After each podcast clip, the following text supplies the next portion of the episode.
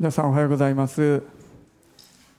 本当に天気の良い日が続いていましてもうちょっと暑すぎるぐらいかもしれないですけれどもちょっと気持ちも晴れやかになってですね本当にこの機会に私たちの信仰や霊性もですねリフレッシュされたらいいなと思わされます。またこうして少しずつ集まっての礼拝も再開することができて本当に嬉しいなと思っています。えー、今朝は第二テモテを開きます。テモテの手紙第2の2章の9節を今朝の中心の御言葉とさせていただきます。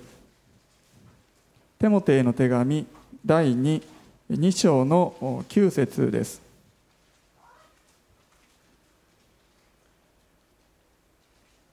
2章の9節をお読みします。この福音のために私は苦しみを受け犯罪者のようにつながれています。しかし神の言葉はつながれていません。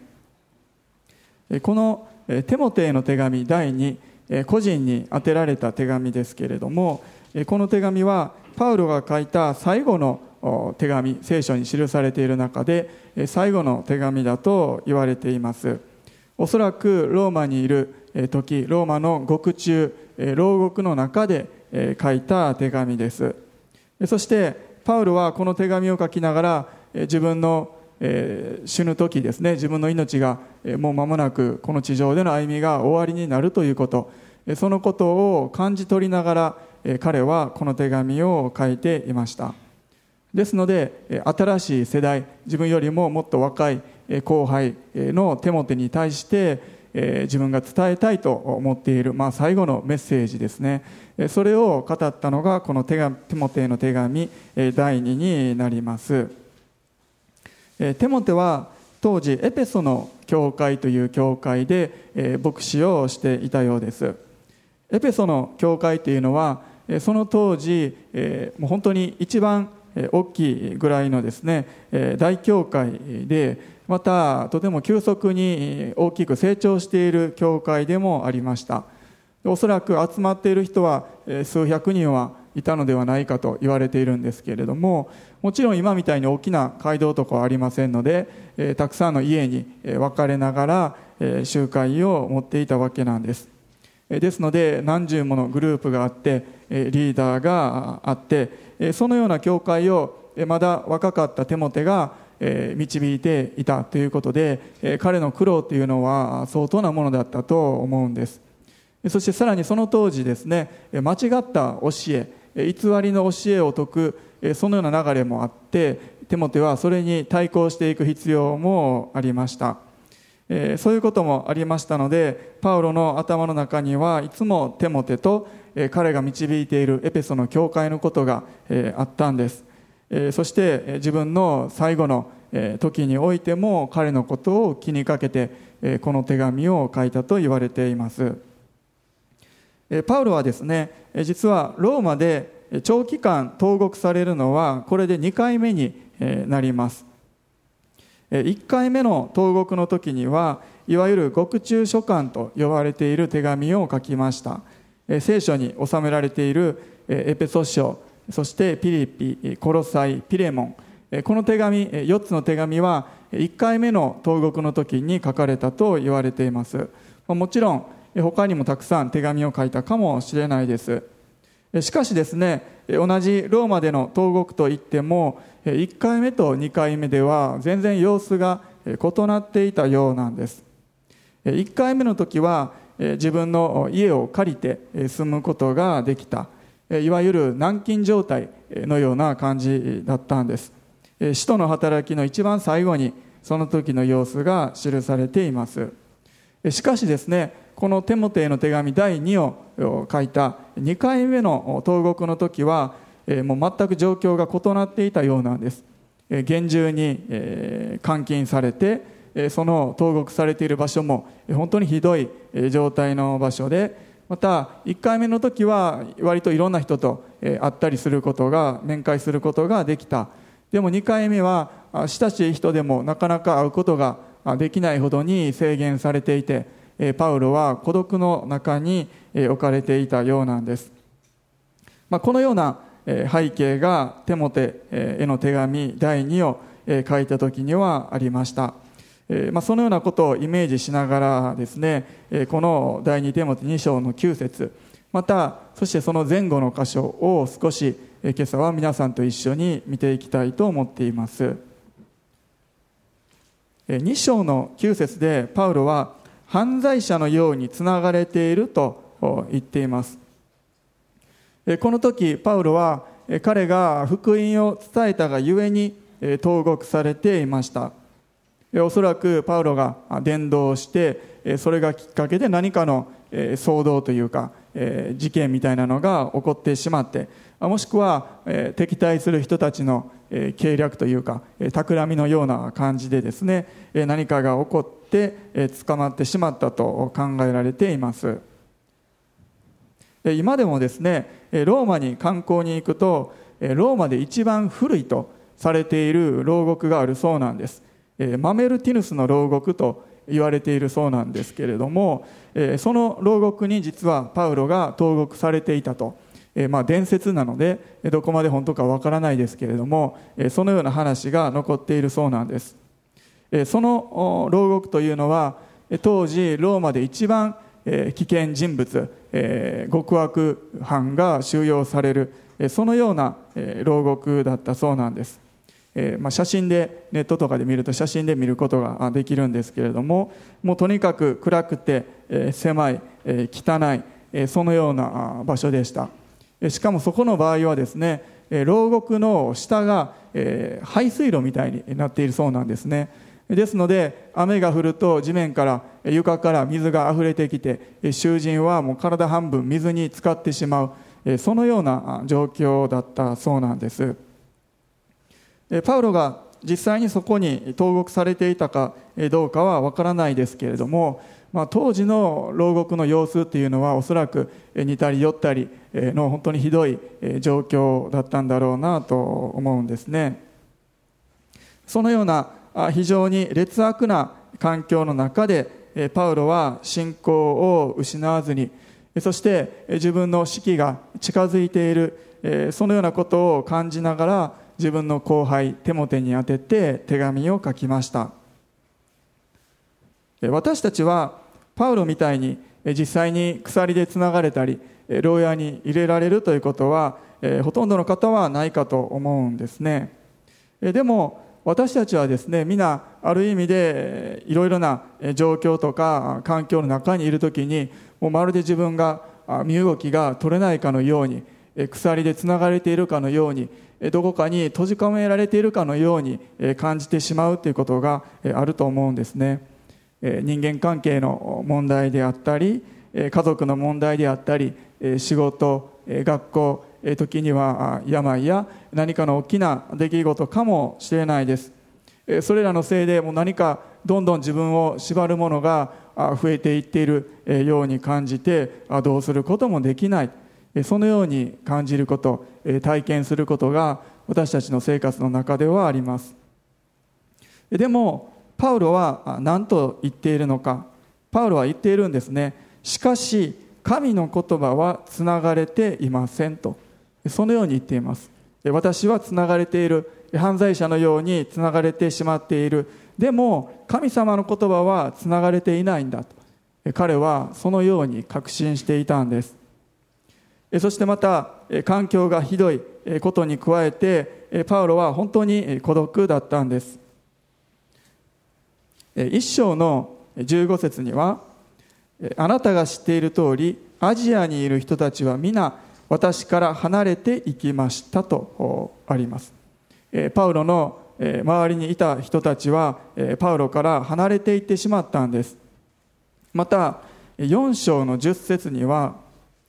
デマスは今の世を愛し私を見捨ててテサロニケに行ってしまいましたとあります。デマスという人彼もパウロを見捨てたんです。ですので多くの人々がパウロのもとから離れていた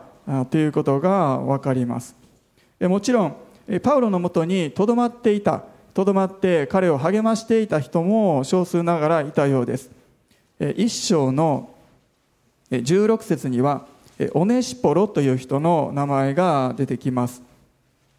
16節に彼はたびたび私を元気づけ私が鎖につながれていることを恥と思わずローマに着いた時熱心に私を探して見つけ出してくれましたとあります。彼はパウロにとっての励ましとなったようです。ここに鎖につながれていることを恥と思わずとあるのでもしかすると離れていった人々はパウロが鎖につながれているということそれを恥と思ったのかもしれません。また4章11節にはルカだけは私と共にいますとあります。ルカの福音書そして使徒の働きを書いたルカ彼はパウロのもとにいたんです。ですので少数ながらパウロのもとを訪ねたりまたパウロのもとにとどまって彼を励ましていた人々もいたようなんですけれども多くの人がパウロから離れていたパウロを見捨てていたという現実もありました。そしてもちろん面会の自由は制限されて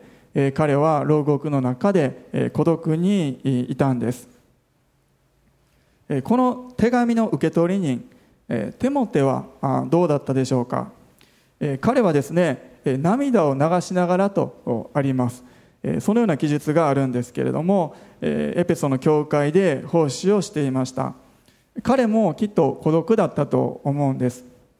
彼の場合その孤独というものはリーダーとしての孤独ですね。リーダーっていうのはいつも孤独だと思います。私たちもテモテのような孤独も経験することがあると思います。それは実際周りに人はいるんだけれども孤独っていうことですね。周りに人が多ければ多いほど余計に孤独感を感じるということがあると思います。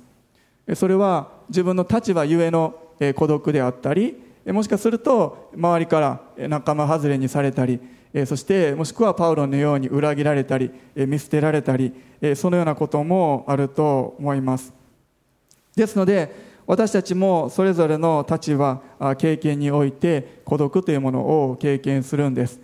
パウロのように見捨てられることがあったりまたもしくはテモテのように自分の立場のゆえの孤独そういうこともあります。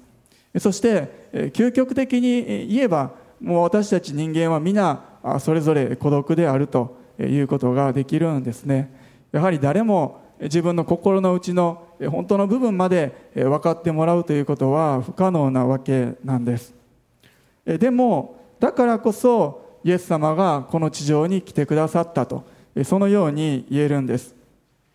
私たち全ての人が経験するそれ以上の孤独をイエス様は経験してくださってそして私たちのそれを癒すために来てくださった。イエス様ご自身が私たちのために裏切られて見捨てられて傷つけられてそして十字架にかけられて孤独に苦しんで死んででも復活されたんです。そしてそのイエス様が「見よ私は世の終わりまであなた方と共にいます」と言ってくださって復活したイエス様が今私たちと一緒にいてくださる。私たちの孤独を本当にイエス様ご自身が慰めることができるんです。ですので牢獄で孤独だったパウロとももちろんイエス様は共におられました。復活されたイエス様がパウロと共にそしてもちろん私たちと共にいてくださって私たちを励ましてくださるんです。ですのでたとえ私たちがどのような状況の中にいたとしてもイエス様が共にいてくださる。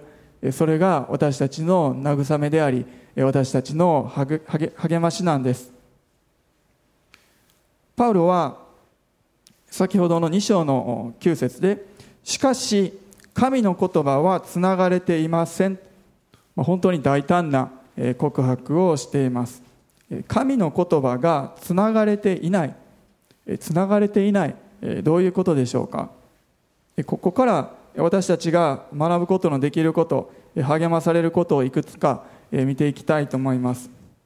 一つ目はですねまず神の言葉は広がり続けるということです。福音宣教は前進し続けるということです。確かにパウロは拘束されていました。パウロというのは違法人世界での宣教をする中心的な人物でした。これまでもアジアトルコの地域やヨーロッパの地域をこう回って宣教をし教会が立て上げられ大きく成長してきたんです。でも今そのパウロは囚われて牢獄にいる。じゃあ福音宣教はもうこのままストップしてしまってもうイエス様の御言葉教えももうだんだん尻すぼみになってもう消えてなくなってしまうのか。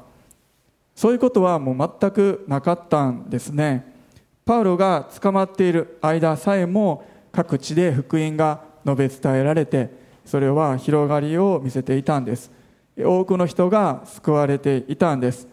この後数百年後ぐらいにはローマの国境にキリスト教はなるほどに広がりを見せて本当にとどまることを知らないほどに福音宣教は前進していました。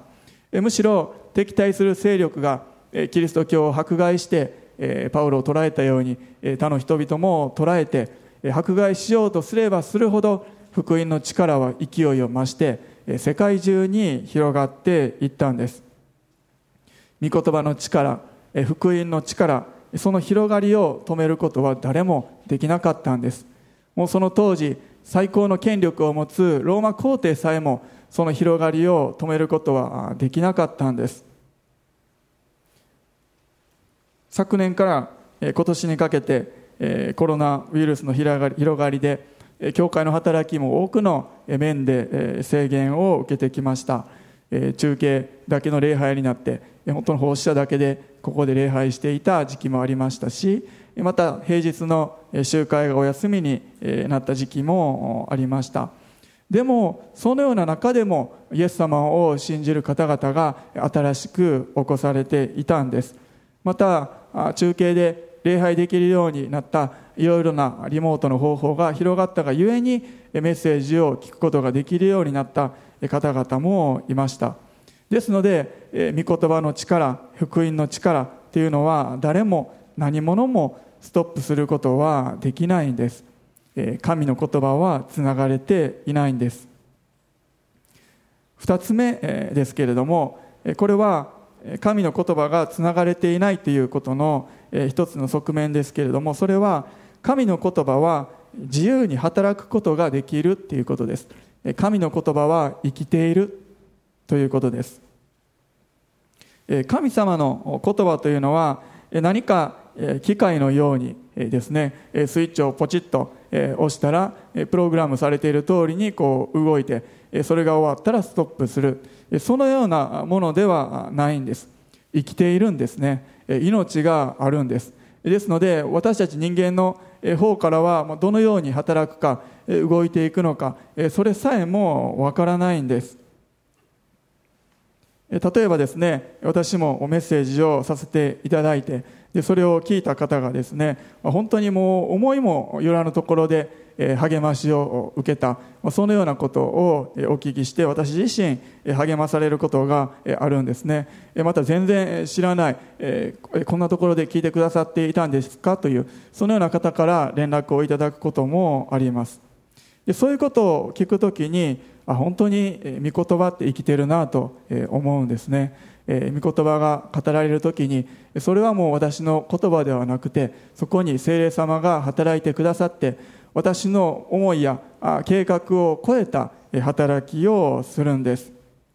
そこには命があって力があって私たちの思いを超えた働きをすることができるんです。ですので鎖でつなぐことなんてできないんです。ヨハネの福音書の冒頭に初めに言葉があった。言葉は神と共にあったとそのように書かれてあります。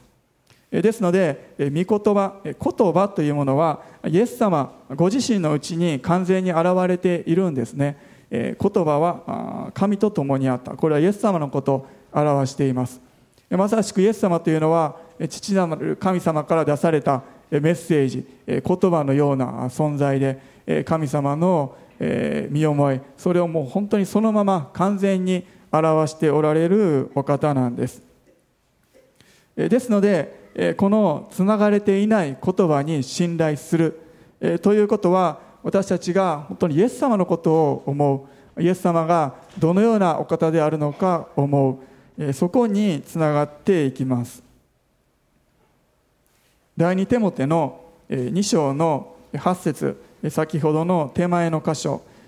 イエス・キリストのことを心に留めていなさい。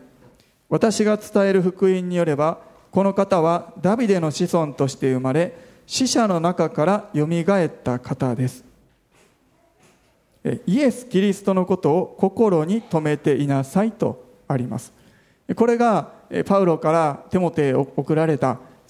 アドバイスだったんですね。いつもイエス様のことを心に留めていなさいということです。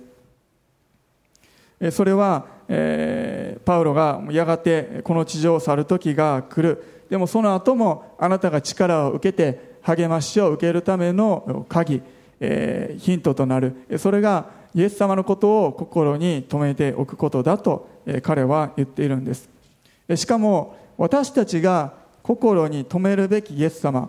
それは死者の中からよみがえったイエス様なんです。8節に私が伝える福音によればこの方はダビデの子孫として生まれ死者の中からよみがえった方ですとあります。私たちは復活されたイエス様よみがえられたイエス様を絶えず心に留めておくんです。そのように復活されたイエス様のことを思う時私たちは御言葉の中に本当にイエス様の命復活されたイエス様の命が働くことを経験することができます。神様の言葉は生きていて自由に働く。それを私たちは信じることができるんです。でも何年も前になりますけれどもドゥロス号という船に乗っていた時にある時にですねフィリピンのマニラにいました。そこにですねスモーキーマウンテンと呼ばれている山があったんです。今はもうなくなっているみたいなんですけれどもマニラの中心部にあるゴミ捨て場のようなところででも捨てられたゴミがですね太陽の光でちょっと発火してしまってですねいろんなゴミがこう煙が出ている。ですのでスモーキーマウンテンと呼ばれていました。そこにですね貧しい方々が集まっていろいろなこう使えそうなものを拾う。そのうちにそこに小さなスラム街のような町が形成されている。そのような地域でした。である時そこの広場でですね野外ステージを作ってそこで伝道集会のようなものを開催したんです。御言葉が語られそして賛美が語られメッセージがされて終わった後に一人の女性がですね前に出てきて証しをさせてくださいと言ってこられました。彼女はですね少しステージから離れたところでもうだいぶ病気で寝たきりのような状態になっていたそうなんです。でも風に運ばれているメッセージに応答して「アーメン」と祈った時に癒されたそうなんです。そしてそのことをぜひ伝えたいと言って前に来られたんです。でそのような証を彼女はされていたんですね。それを聞いてですねあ本当に神様の御言葉というものは力がある。そして説教者の思いを超えて私たちの思いを超えて働くんだということ。その会場にいた私たちは体験したんです。続けてイザヤ書を開きたいと思います。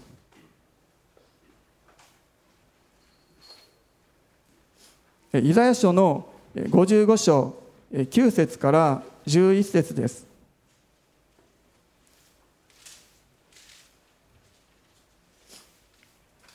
この御言葉私とても大好きな御言葉なんですけれども55章の9節から11節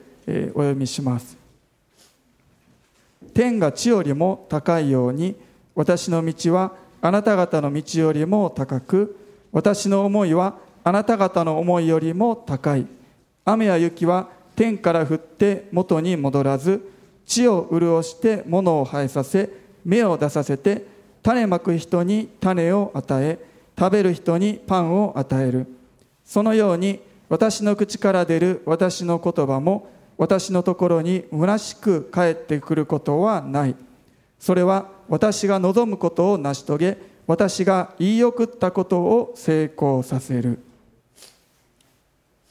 3つ目ですけれども神様の言葉は私たちの状況に左右されずに主の御心を成し遂げます。神の言葉は主の御心を成し遂げます。11節に私が望むことを成し遂げ言い送ったことを成功させるとあります。雨が降ると地が潤ってそして芽が生えてくる。もうそれと同じように御言葉が語られると何もせずに手ぶらで帰ってくるってことはないんです。必ず神様の御心が成し遂げられて実現されて帰ってきます。つまり私たち自身の状況にかかわらず神様の言葉は真実。私たちは自分がつながれている何か不自由な状況に置かれている時に神様の御言葉までも同じようにつながれてしまって制限を受けているようにそのように感じてしまうことがあるんですね。でもそうじゃないんです。私たちがどのような状況にいようと神様の言葉は生きていてそして主の御心を成し遂げるんです。天が地よりも高いようにとあります。ですので神様の御心は私たちの頭では理解できない。それほどにはるかに高いところにあるんです。しかしポイントは神様の御心が実現されていくということです。パウロは犯罪者のようにつながれていると言っています。ですのでもちろん自分では犯罪者ではないと分かっていたわけなんです。犯罪者としてつながれているのではなくて犯罪者のように彼はつながれていました。しかし、えー、ですねパウロはそのようにつながれている。他の人が自分を犯罪者扱いしている。迫害している。そのような状況にあるけれどもでも神様ご自身は全てをご存知で神様の御心がそして神様のご計画が前進しているんだと彼はそのように確信していたんです。ですのでこの手紙を読んでみてもパウロはですね自分をここから解放してくれるようにそのようには全く願っていないんです。普通もしですね私が投獄されてしまって教会の皆さんに手紙を書くとしたらもう早く、えー、解放されるようにぜひとも祈ってくださいと、まあ、そのようにもちろん書くと思います。もうそれは全然間違っていないと思うんですね、え、そしてちょっとでも待遇が改善されるように、えー、美味しいご飯が出るように看守が優しい人に当たるように祈ってくださいと。もちろんそのように皆さんにお祈りをお願いすると思います。しかし彼はそのようには祈っていないんですね。そのように願ってもいないんです。なぜならパウロが願っていたことそれは御言葉が述べ伝えられることもうそこに向いていたんです。福音宣教が前進すること。ですのでパウロにとっては自分が自由に動けるかどうか牢獄にいるかどうか家にいるのかそんなことは関係なかったんです。ただ神様の御心が前進すること宣教が前進することもうそれで頭がいっぱいだったんです。ですので10節でこのように言っています。第二手モテに戻りますけれども2章の10節。ですから私は全てのことを選ばれた人たちのために耐え忍びます。彼らもまたキリストイエスにある救いを永遠の栄光とともに受けるようになるためですと。彼は耐え忍びますと言っています。それはその人々が救いを永遠の栄光とともに受けるようになるためですと言っています。彼の願いは願いは人々がイエス様にある救い永遠の栄光を受けることもうそこの一点に絞られていました。それが神様の御心だったからです。今朝そして今週私たちの置かれている状況はどのようなところでしょうか。私たちの状況にかかわらず本当に神様の御心が実現する主がなさりたいと思っていることが実現する。私たちはそこに信頼したいと思うんです。そして神様の御心は別に私たちを苦しめたいと思っているわけではないんです。ただどのような状況の中にあったとしても私たちがイエス様にある平安を心に持ちまた本当に主にある豊かさというものを経験することそのことを主は私たちに願っているんですね。パウロはこの状況の中にあっても平安でまた本当に喜びに満たされて豊かな生き方をしていたんです。最後4つ目ですけれども神様の言葉は励ましを与えることができます。パウロは自分が投獄されているという状況にあって自分自身のこと以上に他の人々のことを第一に考えていました。ですので死ぬ直前テモテにこのような手紙を書いたわけです。テモテのことが心配だったんです。彼のことを励ましたいと彼は思っていました。自分のことを考えて助けて助けて。もうそのような状況ではなかったんです。むしろ彼の励ましになりたいというのが彼の思いだったんです。また他にも何人かの名前が手紙に登場しますけれどもとにかく彼は自分のことではなく他の人の方に心が向いていました。他の人の信仰が励まされることまた人々が救われること。それが彼の願いだったんです。そして人々を励ますことのできるその具体的な方法こそが神様の御言葉だったんです。実際にパウロが会いに行くことはできないかもしれない。肩を叩いて励ましたり何かをあげたりすることはできないかもしれない。でも神様の御言葉は自由に働いてあなた方を励ますことができる彼はそのように信じていました。同じく第二手モて3章の15節と16節お読みします。また自分が幼い頃から聖書に親しんできたことも知っているからです。聖書はあなたに知恵を与えてキリストイエスに対する信仰による救いを受けさせることができます。聖書はすべて神の霊感によるもので教えと戒めと強制と義の訓練のために有益です。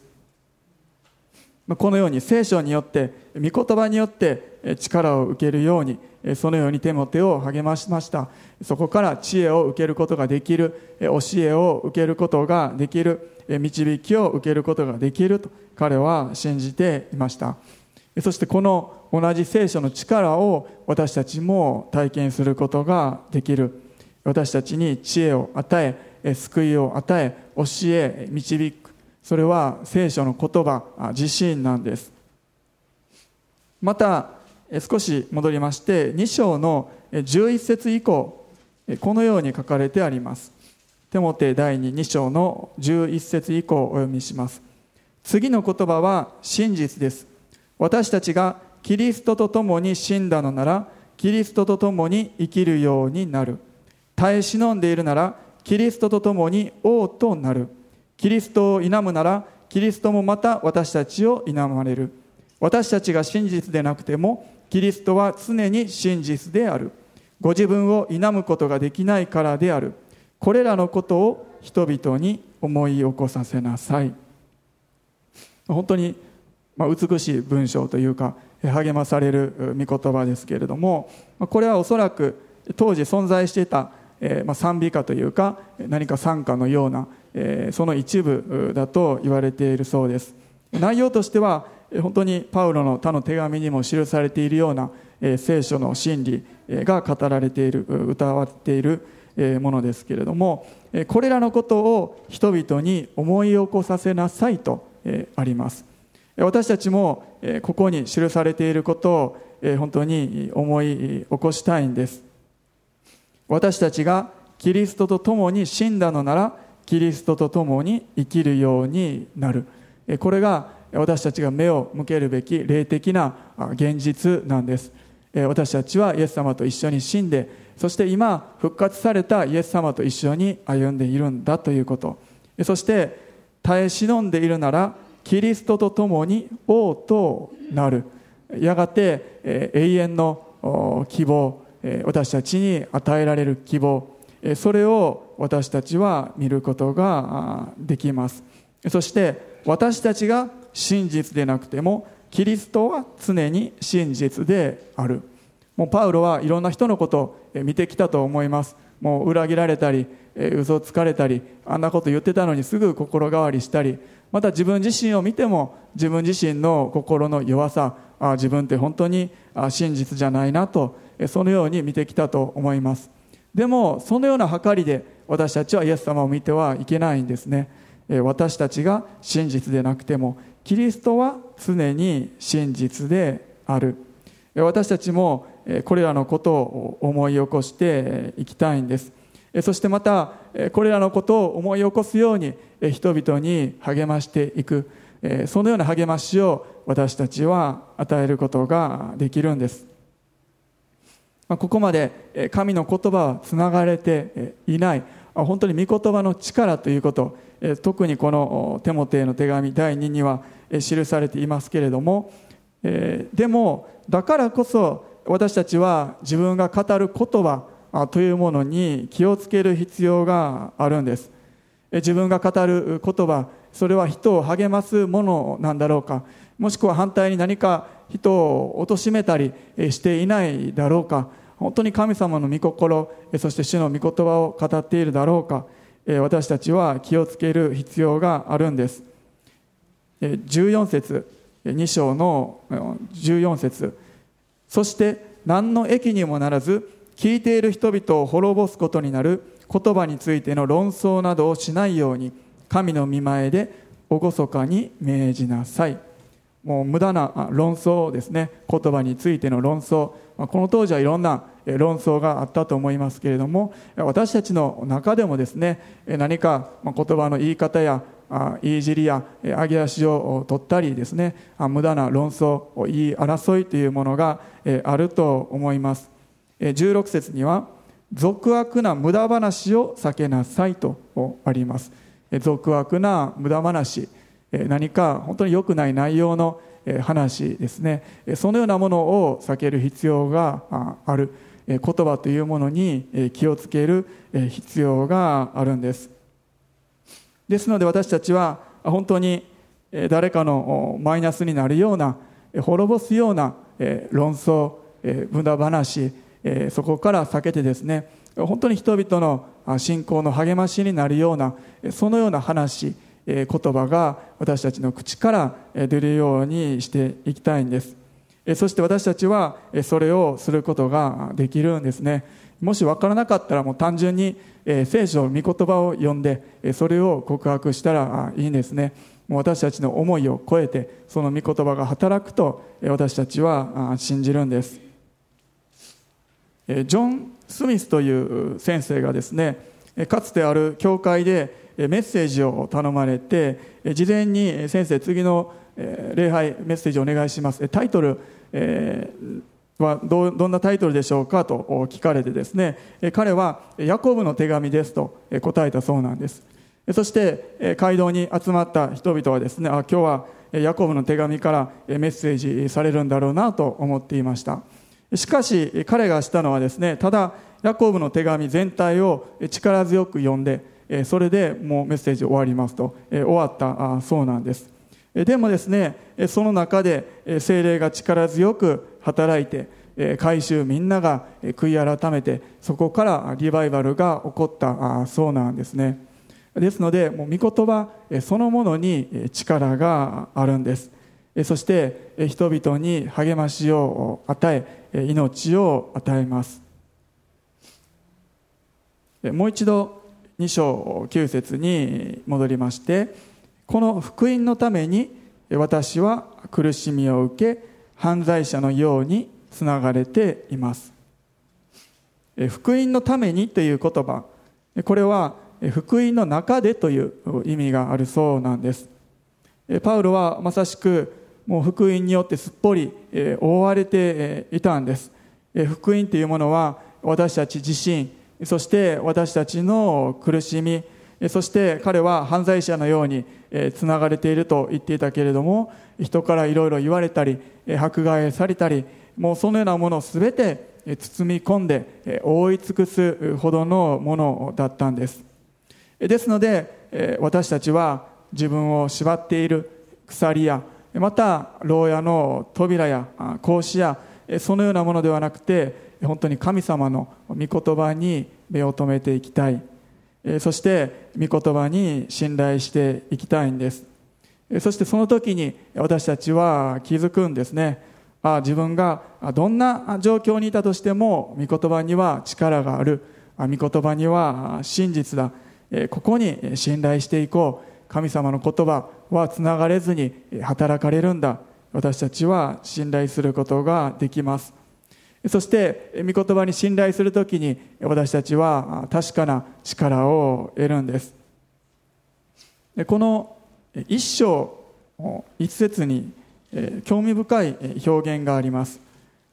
神の御心によりまたキリストイエスにある命の約束に従ってとあります。キリストイエスにある命の約束。これは直接的には福音についてですけれども福音というものはイエス様にある命の約束なんだと。そのように表現されているんです。命の約束。それはイエス様からの約束です。それも十字架にかかられた命を捧げてくださった命がけの約束なんです。そしてその約束を通して私たちは永遠の命を受けることができる。そのような意味での命の約束でもあります。そしてイエス様の命というものは御言葉を信じるそこに働かれるんです。私たちは今週もそれぞれの置かれているところで本当に御言葉が自由に働くんだ。そのことを信頼していきたいと思うんです。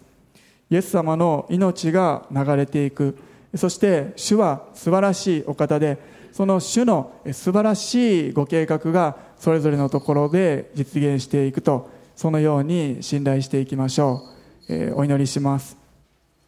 でも皆さんお立ち上がりください。天のお父様あなたの皆を崇めます。このようにして今朝多くの方々と集まり共に礼拝できる恵みを心からありがとうございます。また今朝も多くの方々が中継で礼拝されています。また後日メッセージを聞かれる方々もおられますけれどもそれぞれのところであなたの御言葉が力強く働くと今朝もう一度信じます。どうか私たちは周りの環境に目を向けるのではなくて本当に聖書の御言葉に目を向け聖書が何と語っているのかイエス様が何と言っておられるのか父なる神様の御心が何なのかそこに目を向けることができますように。私たちの思いがイエス様に向きますようにイエス様を絶えず思い起こすことができますように復活されたイエス様に目を向けることができますように今週も導いてください。ハレルヤ主よ。聖霊様が私たちの心に触れてくださって開いてくださっていろいろな思いおつらいから解放してくださってあなたの十字架に目を向けることができますように。ハレルヤ主今それぞれの口で主を礼拝し告白し祈っていきましょう。ハレルヤ主ハレルヤ主イエス様ありがとうございます。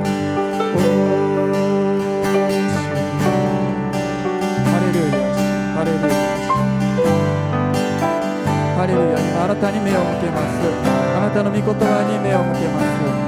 ハレルヤ主ハレルヤ主ハレルヤ主神の言葉は生きていて力があり両刃の剣よりも鋭く魂と霊関節と骨髄を分けるまでに差し貫き心の思いや計りごとを見分けることができます今朝もあなたの言葉が生きていることをありがとうございます。ハレルヤ。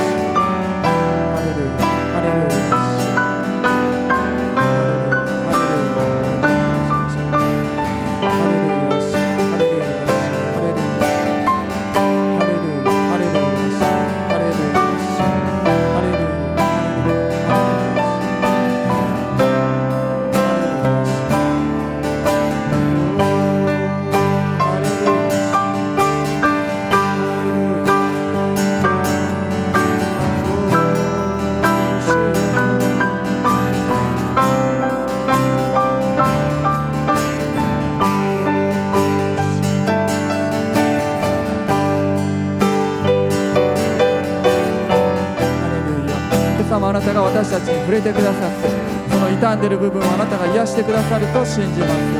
また私たちの心の傷んでいる部分にあなたが触れてくださると信じます。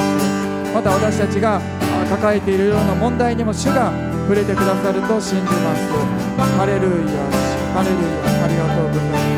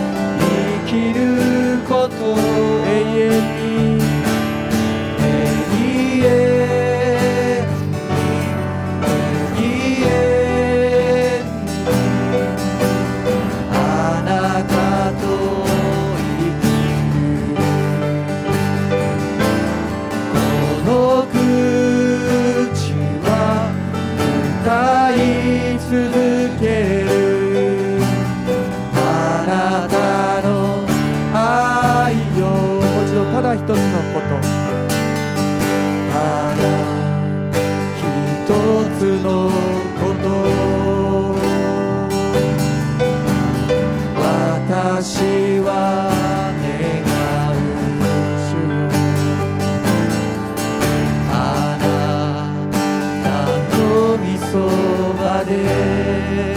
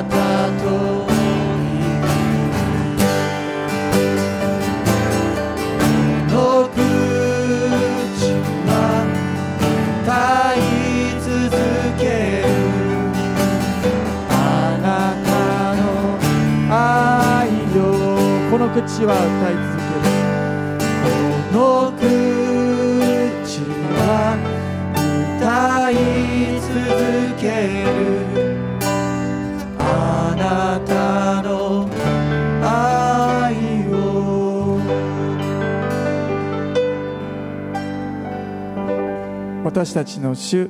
イエス・キリストの恵み父なる神の愛精霊の親しき交わりが私たち一同の上に今よりの地常しえまでも豊かにありますように。アメン。